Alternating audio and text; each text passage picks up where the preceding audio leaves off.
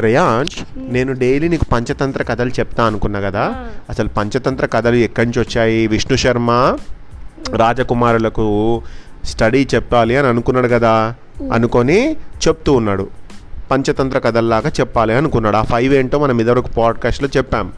Okay? So ఇంకా కొంచెం దాని గురించి డీటెయిల్స్ చెప్తాను.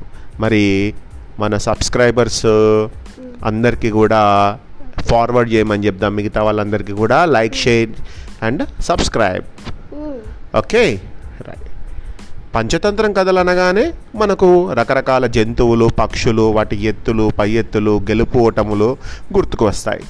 ప్రధాన కథతో ఎన్నో నీతులు నీకు చెప్పే పిట్ట కథలు కూడా వస్తాయి. అంటే ఫస్ట్ స్టోరీలో స్టోరీస్ కూడా వస్తాయి. తెలుసు కదా నీకు?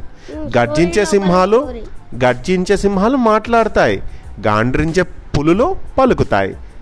కోకోవలాడే పావురాయిలు కిచకిచలాడే కోతులు కూడా మాట్లాడుకుంటూ ఉంటాయి ఎద్దులు గ్రద్దలు ఎలుకలు జింకలు ఒకటేమిటి? మనకు పరిచయం ఉన్న అన్ని అన్ని రకాల జంతువులు కూడా పక్షులు కూడా పరస్పరం అంటే ఎప్పుడు కూడా మాట్లాడుకుంటూ ఉంటాయి కదా. ఒక్కొక్క మాట ఒక్కొక్క నీతికి కోట. అంటే అందులో ప్రతి స్టోరీలో కూడా మనకు ఒక నీతి అనేది ఉంటుంది. ఒక్కొక్క కథ ఒక్కొక్క జీవిత సత్యానికి సాక్ష్యం. అంటే లైఫ్లో ఎలా ఉండాలి ఎలా చేస్తే ఎంత ఎలాంటి వాళ్ళతో మనం స్నేహం చేయకూడదు ఎలాంటి వాళ్ళతో మనం స్నేహం చేయాలి దురాశ ఉంటే ఎలా జరుగుతుంది అనేటువంటిది ఈ పంచతంత్ర కథల్లో మంచి మంచి విషయాలు మనకు తెలుస్తూ ఉంటాయి. అందుకే పంచతంత్ర దేశ దేశాల పాఠకుల్ని కూడా ఆకర్షిస్తుంది. అంటే చాలామందికి కూడా ఇష్టం పంచతంత్ర కథలంటే. తరతరాల బాలబాలికల్ని కూడా ఆకట్టుకుంటుంది. సో ఎన్నో భాషల్లోనికి కూడా ఇది ట్రాన్స్లేట్ చేయబడిందట. ఎందరెందరో ఆ కథల్ని రాశారు రాస్తున్నారు. ఈ కథలు ఎవరికి ఎప్పుడు ఎందుకు చెప్పారు అనేటువంటిది ముందుగా చెప్పేటువంటి స్టోరీ ఏంటంటే పాటలీపుత్రాన్ని సుదర్శనుడు అనే మహారాజు పరిపాలించేవాడు. ఆయనకు మగపిల్లలు ఉన్నారు కానీ వారికి లోకజ్ఞానం లేదని చెప్పుకున్నాం కదా. వాళ్ళు అన్నీ కూడా ఇంట్రెస్ట్గా చేస్తూ ఉంటారు. కానీ చదువు అనేసరికి వాళ్ళకు ఎందుకో ఏ మేము అసలుకే చదవమని అంటూ ఉండేవాళ్ళట. కాబట్టి వెంటనే ఆయన విష్ణు శర్మ అత అనే అతనిని పిలిపించి సంగతి చెప్పి వాళ్ళందరికీ కూడా మంచి ఎడ్యుకేషన్ ఇవ్వమని చెప్పాడు కదా. అప్పుడు విష్ణు శర్మ చెప్పిన కథల్నే మనం పంచతంత్రం అంటాం అన్నట్టు. పంచ అంటే ఏంటి? ఐదు. తంత్రం అంటే ఐడియా ఉపాయం అని అర్థం. సో పంచతంత్రం అంటే ఫైవ్ ఐడియాస్. మనిషి కానీ రాజు కానీ తన జీవితంలో ఎటువంటి సమస్యలు ఎదురైనా కూడా ఈ ఐదు రకాల ఉపాయాలతోటి అతను అలాంటి ప్రాబ్లమ్స్ని సాల్వ్ చేయొచ్చు అని విష్ణు శర్మ వారికి ఉపదేశించాడు. అర్థమైందా? అందులో మనము ఆ ఐదు ఉపాయాలు ఏంటంటే మిత్రలాభం మిత్రభేదం విగ్రహం సంధి లబ్ధనాశనం. సో దీంట్లో ఒక్కొక్క ఆథర్ ఒక్కొక్క రకంగా చెప్తూ ఉంటాడు స్టోరీస్ బట్ ఈ ఫైవ్ అనేది ఇంపార్టెంట్. మిత్రలాభం మిత్రభేదం విగ్రహం సంధి లబ్ధనాశనం. ఈ ఐదు ఉపాయాలకు సంబంధించిన మొదటి నాలుగు కథలు అంటే ఈ ఏవైతే ఉన్నాయో మీ మిత్రలాభం మిత్రభేదం విగ్రహం సంధి ఇవన్నీ కూడా చాలా పాపులర్ కథలు అని ఇవన్నీ కూడా. ఓకే? అయితే ఈ మిత్రలాభం కథల్ని చిన్నయ్య సూరి అనే ఒక కవి ఆనాటి ఇదివరకు అంత ఎంతో అందంగా రాశాడన్నట్టు. చిన్నయ్య సూరి గారు. ఓకే? విగ్రహం సంధి కందుకూరి వీరేశలింగం పంతులు గారు. విగ్రహం ప్రకరణం ఒక్కదానిని వెంకటరత్నం పంతులు గారు లబ్ధనాశనం ప్రకర దీన్ని చెరుకువాడ వెంకటరత్నం పంతులు గారు రాశారట. సో ఇవన్నీ చాలా ఫేమస్ అన్నట్టు. సో అయితే చాలామంది ఏం చేస్తారు?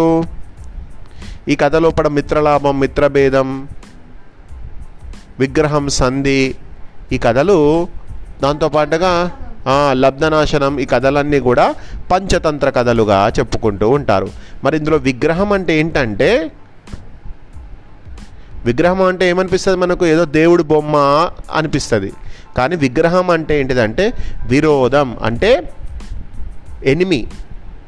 ఓకే? విరోహం వి- విరోధం అనే అర్థం కూడా ఉందట.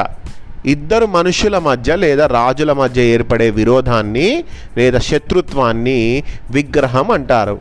తెలిసిన వారి మధ్య విరోధం కల్పించడం మిత్రభేదం అవుతుంది. ఒకరి కొరకు ఒకరికొకరికి తెలియకుండానే ఎవరో చెప్పిన దాన్ని బట్టి ఇద్దరు గొడవ పడితే దాన్ని శత్రు శత్రుత్వము వహించడాన్ని విగ్రహం అంటారు. అయితే ఒక కథలో అదే జరిగింది మనకు. అర్థమైంది. ఇద్దరు పక్షిరాజుల మధ్య శత్రుత్వం పెరిగి ఇద్దరు గొడవ చేసుకోవడం వల్ల యుద్ధం జరిగింది. ఓకే? ఒక రెండు పక్షిరాజుల మధ్య యుద్ధం జరుగుతుంది. మనం ఇదివరకు పాడ్కాస్ట్లో వెరీ లాంగ్ బ్యాక్ చెప్పుకున్నాం. తప్పకుండా చెప్తా స్టోరీని. నీటి పక్షుల రాజైన హిరణ్య గర్భునికి ఓకే?